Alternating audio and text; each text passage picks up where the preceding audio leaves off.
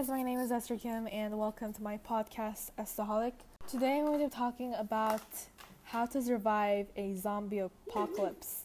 This is an article by National Ge- Geographic, so we can use these adventure skills to survive the zombie apocalypse. And the first is turn up the heat.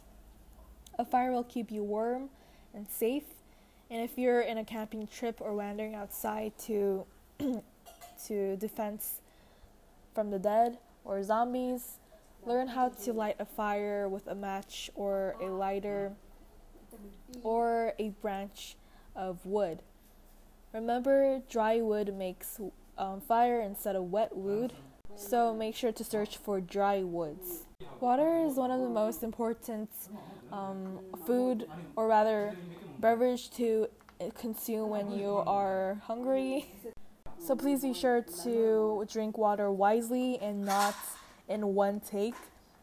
To drink them um, one part by one part is a very wise um, choice when you want to save water and also want to drink water as well.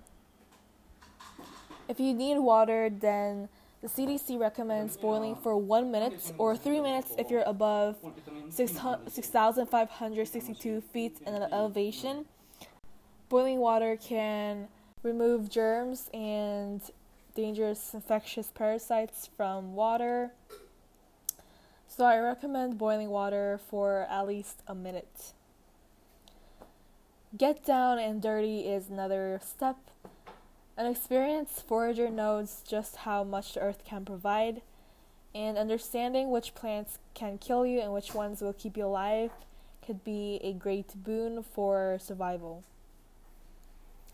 Also, learn to catch your dinner like fish or um, pig, chicken. So, when you're in need of food like fish, then you can easily catch a fish for your dinner. The next step is be a good housekeeper, especially if you're making a camp or a tent, especially a floating tent because zombies don't sleep. So you're going to have to find a safe place to rest your night your eyes at night. And if you learn how to open tents and be a good camper, then you can learn then you don't need to learn while you're in a pandemic of full, full of zombies. These are a few steps of how to survive a zombie apocalypse.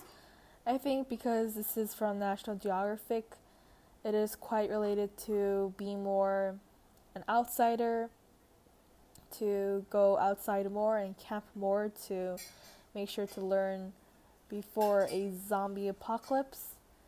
I hope you learned something, and I'll talk more about this on my next episode. Stay safe and always be a Bye.